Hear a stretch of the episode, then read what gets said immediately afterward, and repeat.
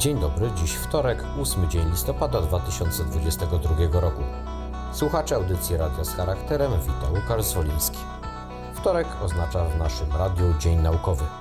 I tak przedstawimy Państwu dzisiaj jeden z felietonów z cyklu Fizyka z charakterem, felietonów pana Bronisława Psiuta, tym razem o zjawiskach rezonansowych. Ponadto pan Jerzy Nasierowski w opowieści o Michale Głowińskim. Zapraszamy do słuchania naszych codziennych audycji, radia z charakterem, śniadania z mistrzem i esencji kwadransa. Życzymy Państwu spokojnego, słonecznego dnia.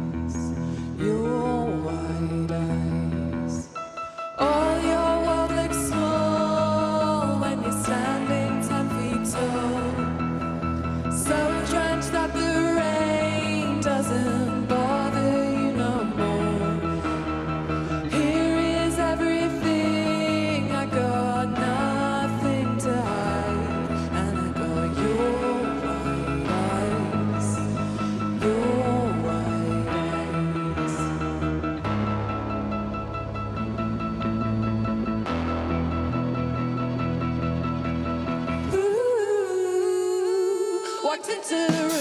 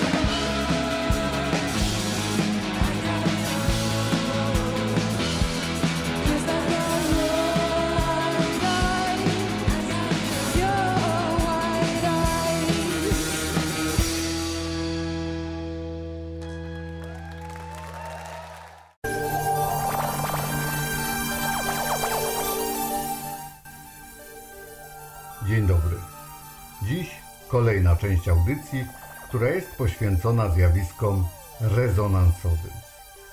Przypomnijmy sobie. Jedno ciało drgające może pobudzić do coraz większych drgań drugie ciało. Warunkiem jest to, by drgania tego pierwszego ciała były odpowiednie do ulubionej częstotliwości drgań tego ciała, które jest do drgań pobudzane. Ta ulubiona, mówiąc w przenośni, częstotliwość drgań nazywana jest częstotliwością drgań własnych albo częstotliwością rezonansową. Częstotliwość rezonansową można określić wychylając jakieś ciało z położenia równowagi. Na przykład popychamy huśtawkę i patrzymy z jaką częstotliwością wykonuje ona swoje drgania, gdy porusza się już swobodnie. Możemy też lekko uderzyć w jakiś przedmiot i nasłuchiwać, jaki ten przedmiot wydaje dźwięk. Na przykład stukamy w szklankę i słyszymy, jak dźwięczy. To ostatnie spostrzeżenie ma też swoje zastosowanie praktyczne w poważnych pracach badawczych. Wykorzystuje je na przykład metoda RFDA z angielskiego Resonant Frequency and Damping Analysis, czyli analiza częstotliwości rezonansowych i tłumienia. Na czym polega to badanie? Weźmy na przykład jakąś belkę z metalu czy ceramiki. Stukając w nią, jak już powiedzieliśmy, wydaje ona określony dźwięk, czyli drga określoną częstotliwością. I teraz możemy co pewien czas stukać. Jest taki automatyczny, nazywamy to wzbudnik balistyczny, która co, który co określony czas stuka w tą belkę.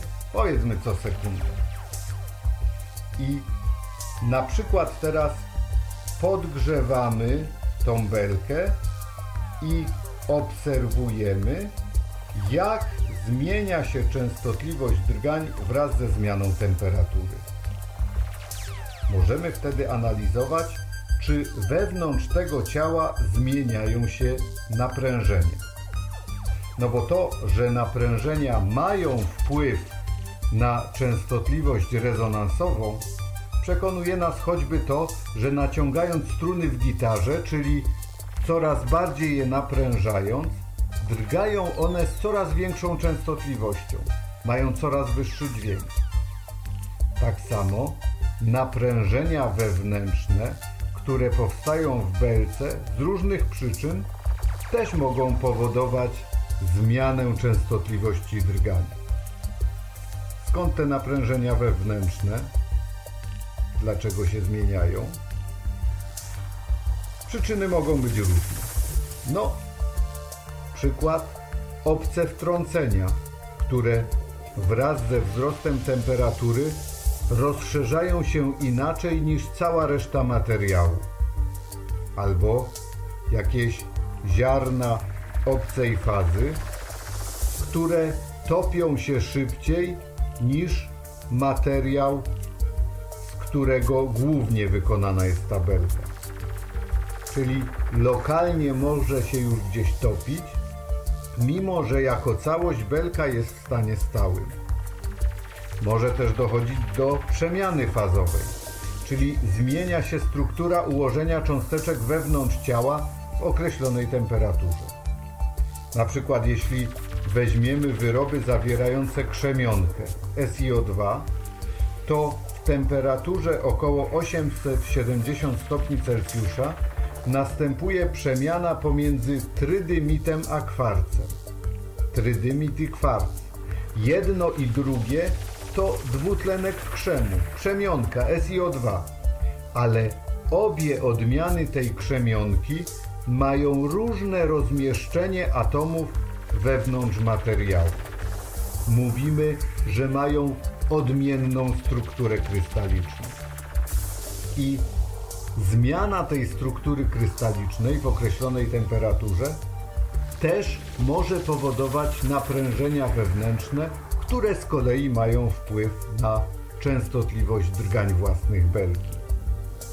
Oczywiście to, czy w materiale były jakieś wady, wtrącenia, czy zmiana naprężeń była wynikiem przemiany struktury krystalicznej, czy jeszcze coś innego było przyczyną, to to wymaga dodatkowych badań innymi metodami badawczymi. Ale analiza częstotliwości rezonansowych pozwala stosunkowo prosto stwierdzić, że w określonej temperaturze coś się dzieje wewnątrz tego materiału.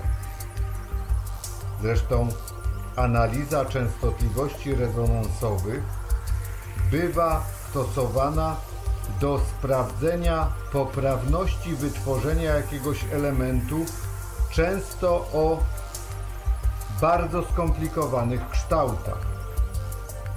To sprawdzenie oczywiście może mieć miejsce w określonej temperaturze, a może to być temperatura też pokojowa. I to sprawdzenie, czy wytworzony element, przykład jakiś filtr cząstek stałych, nie ma jakichś wad ukrytych, czy nie ma pęknięć, odbywa się za pomocą analizy drgania. Wiadomo, pęknięcie eliminuje filtr. Taki element przy opuszczeniu taśmy produkcyjnej jest sprawdzany w ten sposób, że sprawdza się, jaki wydaje on dźwięk przy uderzeniu. Mikrofon, który zbiera dźwięki, jest połączony z urządzeniem, które na ekranie pokazuje całe widmo częstotliwości, czyli pokazuje, jakie częstotliwości występują w drganiach badanego elementu. No i to widmo, ten rozkład częstotliwości jest porównywany z rozkładem częstotliwości dla elementu wzorcowego, który na pewno był wykonany prawidłowo. No i jeśli widma się zgadzają, to w porządku. Mówi się czasem, że ten rozkład częstotliwości drgań tego elementu to taka analogia do odcisku palca. Jeśli odcisk palca się zgadza, idziesz dalej. Jeśli się nie zgadza, zostajesz. Analiza drgań rezonansowych ma jeszcze wiele zastosowań. Analizując te częstotliwości drgań własnych, wiele możemy powiedzieć o materiale. Można na przykład wyznaczać różne parametry sprężystości ciał. Można wyznaczać czasy żelowania zawiesiń, bo parametry drgań własnych ciała są czułe na zmiany zachodzące wewnątrz tego ciała. Oczywiście, chociaż skupialiśmy się do tej pory na drganiach mechanicznych, drgającej sprężynie, wahadłach, huśtawce, falach dźwiękowych, bo to jest łatwo nam sobie wyobrazić, łatwo doświadczyć. Musimy sobie jednak uświadomić, że zjawiska rezonansowe nie są wywoływane tylko falami czy drganiami mechanicznymi. No weźmy choćby kuchenkę mikrofalową. Dlaczego jest ona w stanie ogrzewać potrawy? Otóż wykorzystuje fakt, że mikrofale, które mają częstotliwość rzędu gigaherców, są w stanie wprawić w drgania cząsteczki wody zawarte w jedzeniu. Typowa kuchenka mikrofalowa wykorzystuje fale o częstotliwości około 2,45 GHz, czyli zmiany pola elektrycznego i magnetycznego zachodzą około 2,5 miliarda razy na sekundę. To jest ważne, że jest taka określona częstotliwość. Ważne jest też to, że woda jest dipolem, który może oddziaływać z falami elektromagnetycznymi. Cząsteczka wody jest dipolem, czyli zbudowana jest w ten sposób, że bliżej jednej strony jest naładowana dodatnio, 2 jony H+, a z drugiej ujemnie, jon O2-. To takie nierównomierne rozłożenie cząsteczce y, ładunku w cząsteczce wody, plus na jednym, a minus na drugim końcu, powoduje, że cząsteczka wody oddziałuje z falą elektromagnetyczną.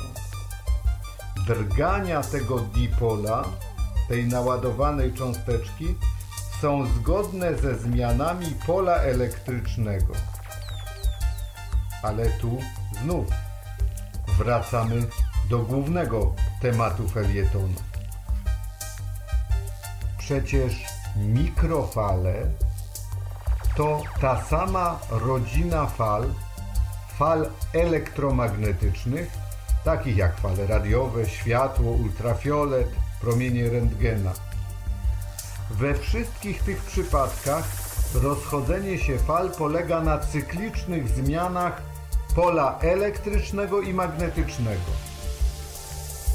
A jednak mikrofale potrafią rozgrzać danie, rozhuśtując cząsteczki wody, a na przykład fale radiowe już nie.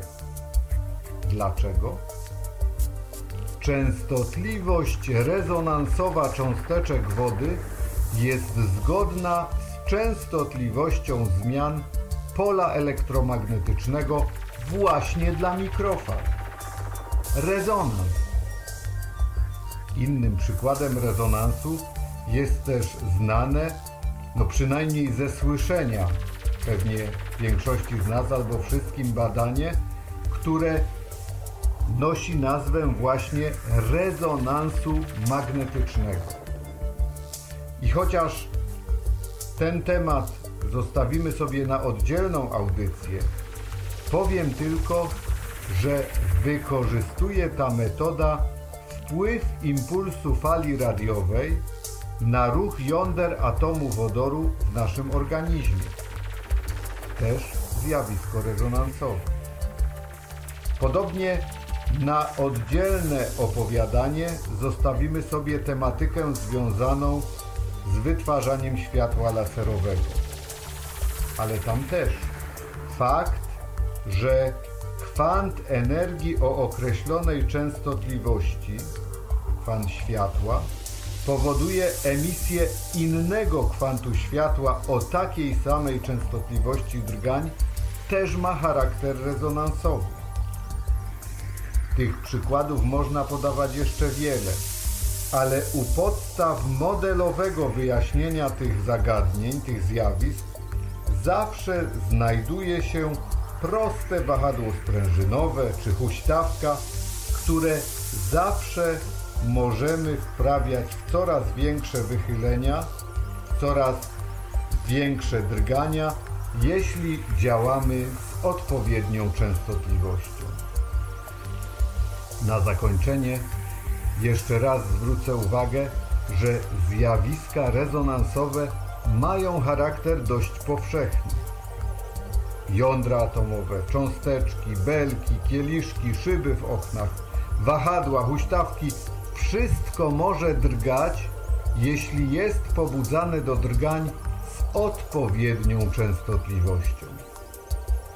Dziecko na huśtawce poznaje fundamentalne prawidło fizyki zjawisko rezonansu. W końcu nasze zachowanie, to co mówimy, to jak postępujemy, też może wywołać rezonans. Rezonans społeczny. Wprawdzie to nie rezonans w sensie fizycznym, ale rezonans społeczny też może być ważny. Obyśmy potrafili pobudzać innych do dobrych spraw. No i jeszcze jedno. Gdy jesteśmy na huśtawce, pamiętajmy, że spora część przyrody, również tej nieożywionej, jak tylko może, to się huśta. Wygląda na to, że nie tylko my lubimy się bawić. Dziękuję i pozdrawiam. Bronisław Psiuk.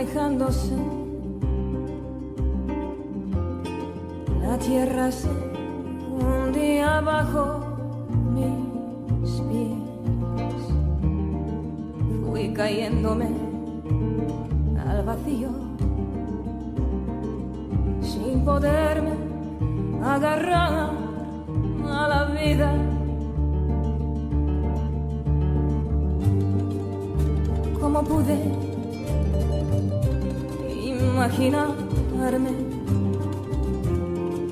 que tenía algo que dar? Yo en mi madurez y tú en tu plena juventud. Los años no perdonan. Solo te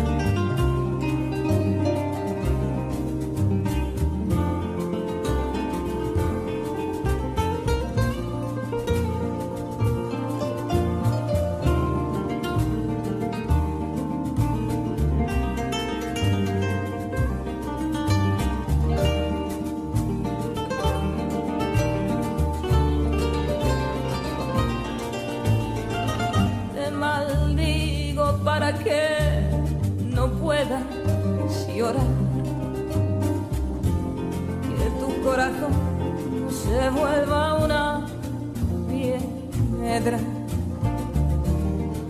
Que tu alma pierda su alegría. A la vez que mi cuerpo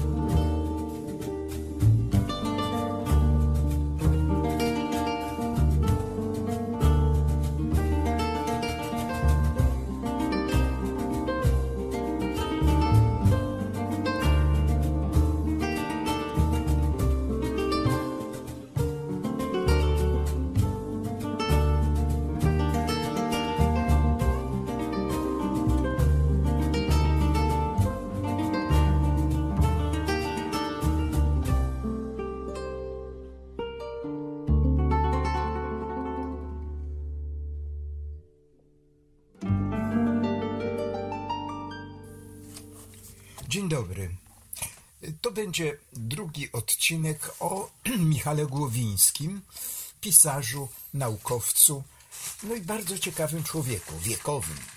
Jest co prawda chyba z rok albo dwa lata młodszy ode mnie, ale, ale pamięta świetnie Holokaust, pamięta tragedię narodu żydowskiego, był w getcie, o, był ponad dwa lata, ja byłem tylko parę godzin. Wspominałem o tym w rozmowie z dyrektorem Schindlerem. No ale zdajmy sobie sprawę, gdzie my dziś jesteśmy. No więc pojechało na Ukrainę trzech mężów stanu: Macron, Scholz i nie wiem nawet nazwisko jak, y, prezydent Włoch. Mój znajomy zauważył, że dwa, dwa z tych państw były faszystowskie. No a Francja, dodam, była bardzo pro-stalinowska. No może to przypadek? W każdym razie pojechali, żeby, o, żeby pertraktować y, z prezydentem Zełenskim, żeby on zaczął rozmawiać z Putinem. To jest najgorszy moment, dlatego że y, zachodnie państwa w ogóle dużo gadały. Okazuje się, że bardzo mało, dużo za mało przysłały broni ciężkiej Ukrainie i Ukraina w tej chwili jest w bardzo y, takim złym stanie strategicznym, dlatego że y, powoli, bo powoli, ale Rosjanie obejmują coraz to nowe terytoria. No i rozmów, rozmawiać w sensie jakimś tam pokojowym, kiedy się samemu jest właśnie słabszym, no to jest fatalny pomysł. No ale przenieśmy się do 1944 roku, do getta warszawskiego. Książka Czarne sezony, z których już w poprzednim odcinku czytałem fragmenty, właśnie jest takim obrazem tamtego czasu, tamtego miejsca. Wstrząsającym właśnie może tym bardziej, że Michał Głowiński właściwie ani nie głodował, ani nie, nie ucierpiał. No, przeżył przede wszystkim, przeżył chyba z, wrazem z rodzicami. Y, Książka Czarne sezony mm, podaje takie, takie fragmenty, które zapamiętał Głowiński, bo książkę tę pisał już jakieś około 20, prawie 25 lat temu. No ale wróćmy do niej. Ten fragment zatytułował Ciastko. Ogromnie mi trudno rozpocząć tę opowieść, nie tylko z tej racji, że w jej trakcie odżywają straszności, do których nie chcę się wracać. Zdarzyła się ta historia na początku naszego pobytu w warszawskim getcie, tuż po tym, jak nas przesiedlono z krótko istniejącego getta w Pruszkowie. Mieszkaliśmy w pobliżu drewnianego mostu łączącego dwie strony ulicy Chłodnej. Do dzisiaj mam go przed oczyma. Nasza rodzina w tym czasie dosłownie głodu nie zaznała. Wtedy obiecano mi coś wymarzonego w nagrodę. Byłem chory, zapadłem, jeśli się nie mylę, na przewlekłą grypę, a może dopadł mnie koklusz. Byłem ogół dzieckiem nie sprawiającym kłopotów, ale pacjentem uciążliwym. Wierciłem się, marudziłem. Ciastko miało być nagrodą za dobre zachowanie. I nie mogłem się doczekać czasu, kiedy już będąc zdrów, pójdę z matką do pobliskiego sklepu i dokonamy tam tego wspaniałego zakupu. Koło tego sklepu przechodziliśmy wielokrotnie, na której to wystawie jego pokazywano zwykle dwa albo trzy ciastka. Była ta wystawa jednak dla mnie światem niedostępnym i czarodziejskim. Nareszcie nadeszła wreszcie ta upragniona chwila. Wybrałem ciastko, to, które najbardziej mi się podobało i będzie, jak się domyślałem, najsmaczniejsze. Nie zjadłem go jednak na miejscu. Matka mi wytłumaczyła, że powinno się to stać w domu, w spokoju, bo to miała być cała uroczystość, swojego rodzaju obrzęd. Pamiętam, jak wyglądało. Na wierzchu miało warstwę z czerwonej galaretki. Sprzedawczyni elegancko je zapakowała i zawiązała cienkim, kolorowym sznureczkiem. To właśnie za sznureczek trzymałem tę upragnioną rzecz, którą mi obiecywano już chyba od tygodnia. Byłem szczęśliwy. Nawet nie przewidywałem tego, co miało się stać niebawem. Gdy zdołałem ujść zaledwie kilka metrów, podleciał do mnie obdarty dzieciak, takie dzieci nazywano w getcie Okrachmunes, z pewnością trochę starszy ode mnie, ale nieznacznie i wyrwał mi z ręki tę tak cenną i tak wyczekiwaną paczuszkę. Odbiegł zaledwie na kilka kroków i już w biegu rzucił się do jedzenia. Wszystko to działo się naprawdę w mgnieniu oka. Czy był tak strasznie głodny, że nie mógł wytrzymać i czekać ani momentu, czy też bał się, że zdobycz zostanie mu odebrana? Minęło półwiecze ze sporym układem, ale do dzisiaj widzę tę scenę z taką wyrazistością, jakby zdarzyła się dopiero co wczoraj. Najwyżej przed tygodniem widzę, jak ten obdarty dzieciak, szkielet żywy i wygłodniały, pożera ciastko, chyba razem z papierem. Wydarzenie to było dla mnie wstrząsem. W jakimś sensie rozzawalił mi się świat. Liczyłem sobie niespełna siedem lat i wiedziałem, że wraz ze wszystkimi żyję w strasznej rzeczywistości, ale jeszcze oczywiście całkiem ją rozumiałem, nie rozumiałem jej, a najgorszego, dzięki rodzicom, którzy chronili mnie jak mogli, nie zaznałem cierpienia w następstwie głodu, nie było mi jeszcze wówczas to znane. Zareagowałem spazmatycznym płaczem, którego w żaden sposób nie mogłem opanować. Wciąż się nasilał, przechodził wycie i wzgrzytanie zębów. Myślałem, że już wtedy chodziło o coś więcej niż o to nieszczęśliwe ciastko. Obawiam się, że spostrzegłem, jak okropny jest świat. Pojąłem, że nic już nie będzie się działo po mojej myśli, że jestem narażony na agresję i odebrany mi będzie to, co chciałbym, aby było moje i na czym mi zależało. Widziałem już wcześniej różne potworne rzeczy. Widziałem leżące na ulicach getta trupy przykryte dziwnym papierem, którego ziemisty kolor trudny jest do opisania i robiły one na mnie wrażenie. Ale ta historia z ciastkiem była pierwszą okrutną lekcją udzieloną mi tak bezpośrednio i tak osobiście. A kiedy dzisiaj o nim myślę, nasuwa mi się pytanie, jak starano się mnie pocieszyć i wytłumaczyć to, co zaszło. Jestem pewien, że mój dziadek, który miał mentalność posiadacza i własność niezależnie od okoliczności zawsze była dla niego własnością, bezwarunkowo potępił napastnika. Ale co mi powiedzieli rodzice? Co od nich usłyszałem? Czy tłumaczyli mi, no, widzisz, no stało się coś złego, bardzo przykrego, ale musisz zrozumieć jedno, ten nieszczęsny, obdarty chłopiec był głodny, a ty głodny nie byłeś, tobie chodziło tylko o przyjemność. Wyznaję, że byłbym dzisiaj rad, gdyby takie właśnie słowa wówczas do mnie skierowano, ale jak było naprawdę nie wiem i już nigdy się nie dowiem. Następne, następne takie opowiadanie, fragment taki tej książki zatytułował, zatytułował yy, Głowiński Samobójstwo dziadka. Zetknąłem się z nim zaledwie kilka razy w życiu i niezbyt dobrze utrwalił się w mojej pamięci. Przed wojną zmarł, przeżył wojnę, zmarł w roku 52, 1952, kiedy byłem już studentem, ale podziwiam go za decyzję podjętą w sytuacji ostatecznej. Raz miałem wtedy najwyżej 3-4 lata. Przestraszył. Nigdy niespodziewanie przyszedł do nas i włożył małą okrągłą czapeczkę, jaką noszą ortodoksyjni Żydzi. Nie był ortodoksyjny, ale żył w żydowskiej tradycji zgodnie z jej regułami, a niewykluczone, że był to szabat. To prawda, w domu moich rodziców do reguł religijnych się nie przy, przykładano. Nie było jednak powodu, by nie pozostał im wierny starszy człowiek, nawet gdy nie odznaczał się szczególną pobożnością. Naprawdę nie wiem, dlaczego od momentu, w którym złoży, włożył myckę, wydał mi się groźny, dziwny, obcy i zupełnie inny niż był przed chwilą. Nawet nie wiem na jakiej zasadzie znalazł się w getcie w Warszawie, z którą przedtem nic go nie łączyło. Mieszkał u swojej najstarszej córki na drugim krańcu getta, więc w warunkach przestrzeni zamkniętej i maksymalnie zagęszczonej, daleko od nas. Utkwiło mi w pamięci, jak ją, jak ją kiedyś z ojcem odwiedziliśmy.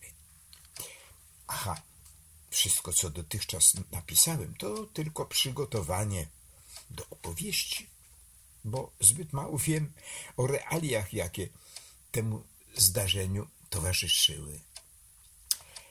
Otóż na przełomie lipca i sierpnia 1942 roku, dokładnej daty nie znam, już po tym jak Niemcy rozpoczęli wywózki do Treblinki, mój dziadek popełnił samobójstwo.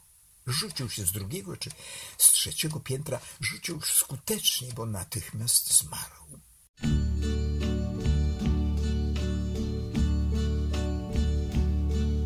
And uh, now the end is near, and so I face the final curtain. My friend, I'll say it clear, I'll state my case, of which I'm certain. I've lived a life that's full. I traveled each and every highway and more, much more than this. I did it my way. Regrets, I've had a few, but then again, to mention. I did what I had to do saw it through without exemption. I planned each charted course, each careful step along the byway, and more, much more than this, I did it my way. Yes, there were times I'm sure you knew when I bit off more than I could chew. But through it all, when there was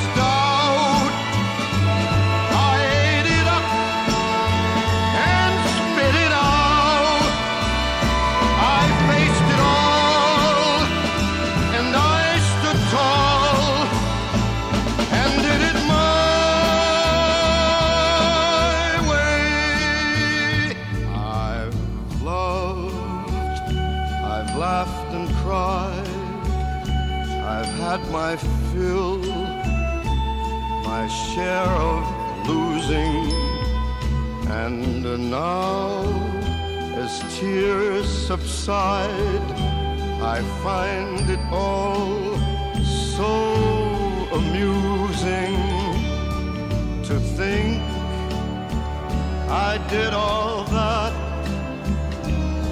And may I say, not in a shy way, oh no, oh no, not me. I did it my way. For what is a man?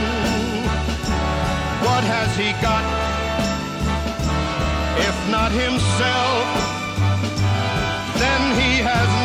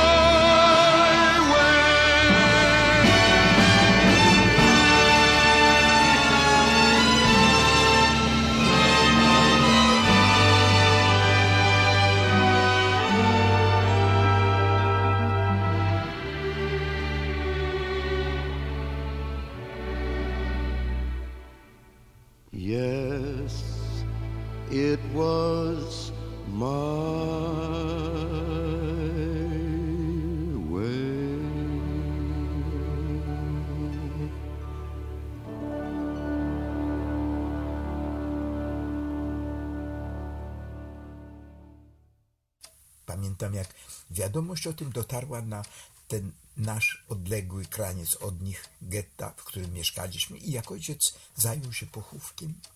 Świadomie nie piszę po, o pogrzebie, bo wówczas, kiedy z Umszlak placu wywożono te treblinki, w getcie pogrzebów w normalnym sensie już nie organizowano. Zwłoki rzucano do zbiorowego grobu na cmentarzu żydowskim. Tam też znalazło się ciało mojego dziadka. Nie wiem, czy ktoś poza ojcem odprowadzał go do wykopów, jakie rzucono tych szczęśliwców, którym udało się umrzeć tutaj, na miejscu i uchronić się przed komorą gazową. Dałbym wiele, by dowiedzieć się, jakie były procesy myślowe i emocjonalne, które doprowadziły mojego dziadka do tej decyzji. W momencie, gdy ją podejmował, był już starym człowiekiem. Nie znam dokładnie daty jego urodzin, wiem jednak, wiem jednak że przyszedł na świat na początku lat 70. XIX stulecia. Zatem w czasach, w jakich najbardziej pesymistyczny wizjoner nie mógłby sobie wyobrazić świata, w którym morduje się masowo w komorach gazowych. Dziadek był prostym człowiekiem, żydowskim drobnomieszczaninem, mającym tylko wykształcenie elementarne i kiedy właśnie myślę o jego skromności i niewyróżnianiu się, ten jego gest finalny nabiera w moich oczach znaczenia szczególnego. Mm, dałbym wiele, by wiedzieć, jak doszedł do tej decyzji ostatecznej. On, Lajzer Głowiński, człowiek zrównoważony, w jakiś sposób religijny, który przekroczył siedemdziesiątkę i był stary i schorowany. W czasie zagłady nie ma samobójstw prywatnych, bo każda śmierć, zwłaszcza taka, zostaje w pewien sposób upubliczniona. Nie mogę twierdzić, że mój dziadek zdawał sobie jasno sprawę z tego, co naprawdę znaczą wywózki do Treblinki, że był świadom, że tu nie chodzi o żadne osiedlenie na wschodzie czy o obozy pracy, ale, ale nie mogę też wykluczyć, że nie żywił żadnych złudzeń, że przed sobą widział jedynie śmierć w pogardzie i umęczeniu. Chciał jej uniknąć i dlatego wybierał to, co jeszcze w warunkach ekstremalnych mógł wybierać i sam sobie śmierć zadał. Otóż uznał w czasie ostatecznego rozwiązania, że dla niego rozwiązanie najlepsze stanowi samobójstwo. I słuszność była po jego stronie. Nie miał przecież szans na przeżycie. Wszelki ratunek był przed nim zamknięty. Jedyne, co mógł uzyskać, to parę dni zwłoki, a więc za sprawą najwyższych wysiłków przesunięcie ostatniej drogi na Unschlagplatz, powiedzmy z poniedziałku na piątek. Ach, w tej materii trudno było wątpliwości. Tym czasie ten koniec znaczył naprawdę koniec. Przyspieszenie własnego końca było aktem wolności, wówczas niemal jedynym możliwym i mój dziadek w konającym getcie takiego wyboru dokonał. Myślę o tym fakcie z najwyższym podziwem, tym bardziej, że jestem świadom, że samobójstwo dokonane w takich okolicznościach ma szczególne znaczenie symboliczne. Żywie przekonanie, że wtargnięciu się na własne życie, targnięciu, na jakie zdecydował się ten stary człowiek, jest coś imponującego. Jest to jeden z tych czynów, które przez sam fakt, że wynikają z wolnej woli i są następstwem swobodnej decyzji, kwestionują to, co można nazwać logiką Holokaustu lub jego porządkiem. Napiłem się wody. Ten, kto w takiej sytuacji skazany został na śmierć przez sam akt samobójczy, przeczy wyrokowi demonstruje, że jest od niego moralnie niezależny. I dzieje się tak również wówczas, gdy aktów jest prostym następstwem rozpaczy. Nie wiem, czy w warszawskim getcie samobójstwa zdarzały się często. Sądzę, że żadnych statystyk nie prowadzono. Samobójstwa zresztą znaczyć mogły też co innego na jego wczesnym etapie, etapie getta, a co innego w jego fali finalnej, kiedy z Umszlak placu wyruszały pociągi do Treblinki. Krótko o samobójstwie mojego dziadka, dokonanym w czasie naznaczonym zagładą, myślę jako o czynie heroicznym, czynie o najwyższej wymowie moralnej, egzystencjalnej, czy też po prostu ludzkiej. Człowiek ten zrozumiał, że w sytuacji, w jakiej znalazł się wraz z milionami skazańców, jedyną dostępną formą decydowania o własnym losie, a więc o wolności, jest śmierć, zadana sobie samemu. Śmierć z wyboru. Gdybym pisał historię swojej rodziny, czy też chciał tworzyć jej legendę, poświęciłbym sporo czasu, sporo miejsca mojemu dziadkowi, który nie dał się zamordować, bo wolał zabić się sam. Poświęciłbym choć znałem go słabo i ledwie pamiętam. To prawda, wspomnienie sprzed wojny, z wcześniejszego dzieciństwa, a jakże ślankowego, w niczym się z aktem finalnym nie łączy i w żaden sposób do niego nie przylega. Mechanizmy pamięci nie poddają się jednak bezwzględnej logice i nie podporządkowują hierarchii ważności. Wtedy, pod koniec lat 30., nie tylko ja, który miałem nie więcej niż 4 lata, ale nikt nie mógł przypuszczać, że ten skromny, prowincjonalny kupiec będzie zdolny, będzie zdolny do takiego czynu. Ale też w tamtych latach, mimo że już groza pukała do drzwi, nikt nie mógł przypuszczać, że ktoś uruchomi komory gazowe, by w nich mordować metodą przemysłową miliony ludzi. W związku z zagładą słyszy się często o hm, godnej śmierci. Słyszy się niekiedy opinie niemądre i lekkomyślne.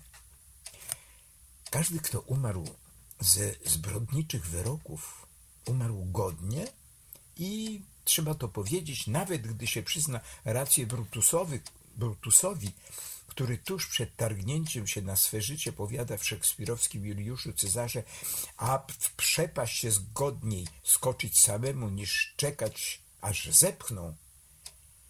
Były tylko różne style umierania, style ofiar, które dały się zawieść do komór gazowych bez protestów i style tych, którzy woleli umierać czynnie. Jedni, jak gettowi powstańcy, stawiali opór, inni popełniali samobójstwa. Człowiek tak stary jak mój dziadek mógł wybrać tylko samobójstwo. Mój Boże, że już powiem parę słów od siebie. Głowiński pisze, że to nie do pomyślenia było, żeby, żeby kiedyś jeszcze mogło być coś takiego jak Holokaust. Jeszcze może w tej pełni tego nie ma, ale przecież mamy tą Ukrainę, o której pozwoliłem sobie wspomnieć na początku. Mamy tam Mariupol, mamy inne miejsca, mamy ten ostrzał artyleryjski, gdzie w ciągu, nie wiem, pewnie jednej, jednego dnia, może, może jednej doby pada ze strony rosyjskiej około 60 tysięcy pocisków, a ze strony ukraińskiej tylko około 10 tysięcy. I co? I kto jest temu winien? Właśnie ci trzej panowie, którzy tam pojechali na Ukrainie, Ukrainę, ci trzej prezydenci, którzy chcą namawiać premiera Zełeńskiego, żeby zaczął rozmawiać z mordercą Putinem. Tak, tak. To stało się w jakiejś części, zresztą cały czas się działo. To Syria, Libany, no, no różne, różne, Afganistan, to cały czas była ta mordownia międzyludzka, gdzie, jak mówiła Naukowska, napisała właściwie takie motto, ludzie ludziom zgotowali ten los. I gotują go nadal i będą go nadal gotowali, bo, bo ludzie są ludźmi. Ale chcę wspomnieć jeszcze o tej godnej śmierci. Tu bym się nie zgodził z Głowińskim, że śmierć zadana w takich ekstremalnych sytuacjach, no jak w obliczu wywózki do Treblinki, do komory gazowej, jest godna, godniejsza. Nie, on właściwie nie mówi, że godniejsza, ale że jest godna. Ja postawię na zupełnie odwrotnym krańcu, moralnym, sytuacyjnym, e, zbrodniarzy hitlerowskich, którzy byli sądzeni w Norymberdze, ale nie wszyscy, wszyscy byli skazani, nie wszyscy na śmierć, ale większość, ale z tych skazanych na śmierć nie wszyscy, nie wszystkim wykonano wyrok śmierci. Gering zatruł się, a weź, weźmy Hitlera, którego w ogóle nie dosięgła ręka sprawiedliwości, przecież zażył cjanek potasu wraz z Ewą Braun, swoją partnerką życiową i no prawda, ten wielki zbrodniarz naprawdę w żadnym wypadku nie można powiedzieć, że to, że popełnił samobójstwo z, z jakąś tam odwagą cywilną, bo ja wiem, czy to jest odwaga, czy to może właśnie strach. Strach przed, przed sądem, przed wyrokiem, przed chwilami, które się spędza pod szubienicą, czy dlatego właśnie, czy raczej na pewno dlatego popełnił on, popełnił Gering i jeszcze nie tylko oni samobójstwo. No cóż, e, jeszcze został nam jeden odcinek, jedna nazwijmy to audycja, e, gdzie jeszcze będzie kolejny fragment z książki Czarne sezony Michała Głowińskiego. Niesamowita historia. Niesamowita historia.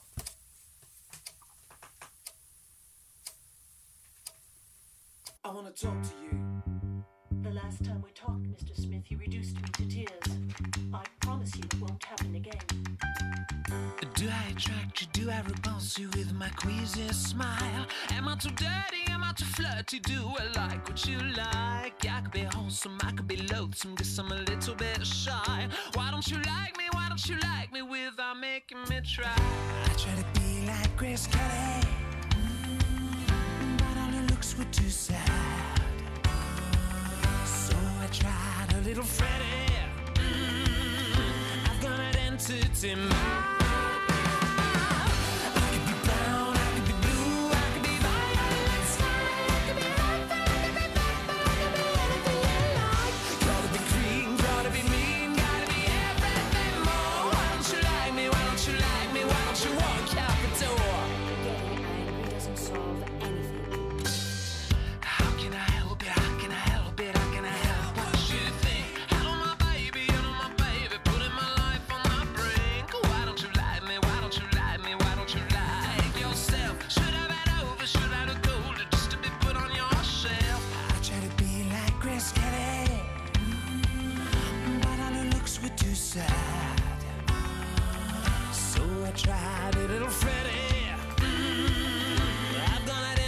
in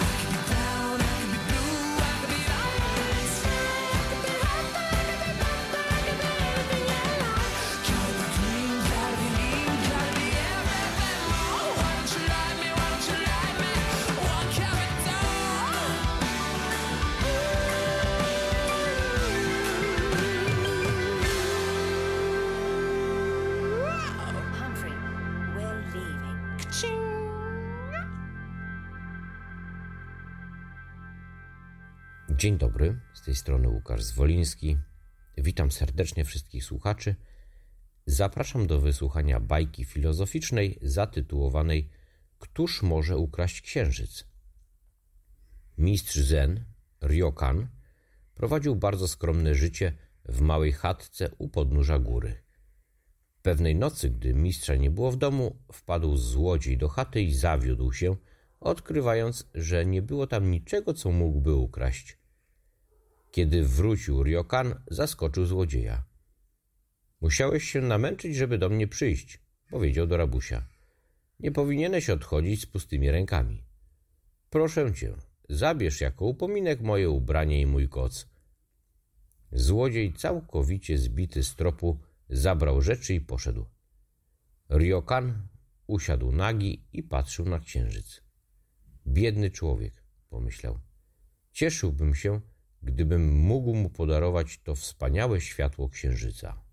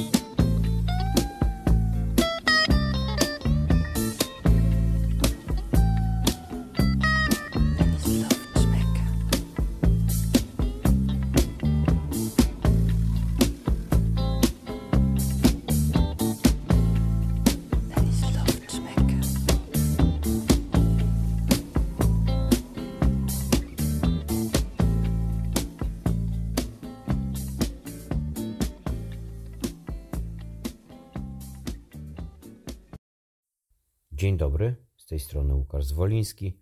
Witam serdecznie wszystkich słuchaczy.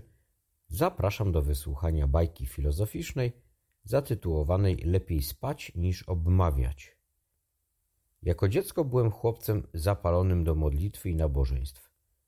Pewnej nocy brałem udział w czuwaniu razem z ojcem, trzymając święty Koran na kolanach. Wszyscy, którzy byli z nami, zaczęli naraz zasypiać i po chwili już głęboko spali. Rzekłem więc do mojego ojca: Nikt z tych śpiochów nie jest w stanie otworzyć oczu i podnieść głowę, aby zmówić swą modlitwę. Pomyślałby ktoś, że pomarli. Mój ojciec odpowiedział: Kochany synu, wolałbym, żebyś i ty spał, zamiast obmawiać.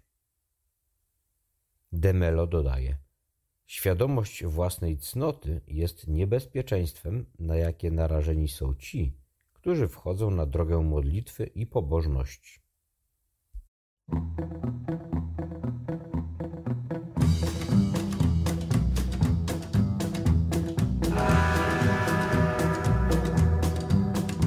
Well, I'm driving down the road in my Cadillac. Traffic lights nearby turning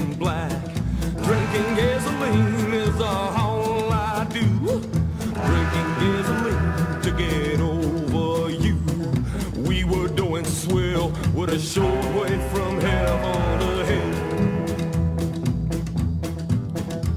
Well, I met you in the desert at Zabriskie Point. Out of gasoline ran out of oil.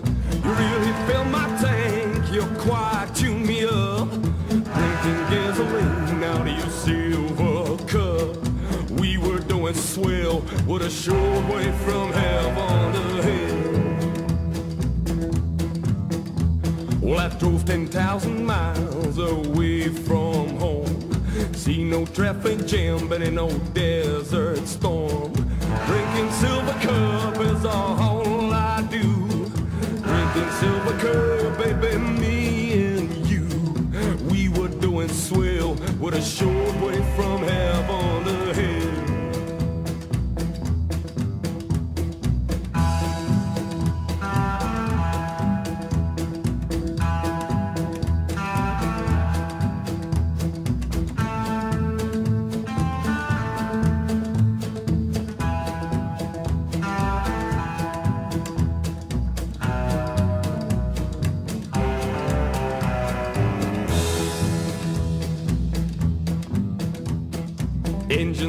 started smoking, wings on fire. Big wheel started shaking and I lost a tire. My baby, she exploded drinking gasoline. Doggone that, doggone that mean machine. We were doing swell with a short way from heaven to hell. Well, I'm driving down the road in my Cadillac. Nearby are all turning black. Drinking gasoline is all I do. Drinking gasoline to get over you. We were doing swell with a short way from heaven to hell. Oh yeah, we were doing swell with a short way from heaven Dziękujemy Państwu za uwagę. Zapraszamy do słuchania naszych codziennych audycji jutro. Radia z charakterem, śniadania z mistrzem i esencji kwadransa. Życzymy Państwu dobrej, spokojnej nocy. Do usłyszenia.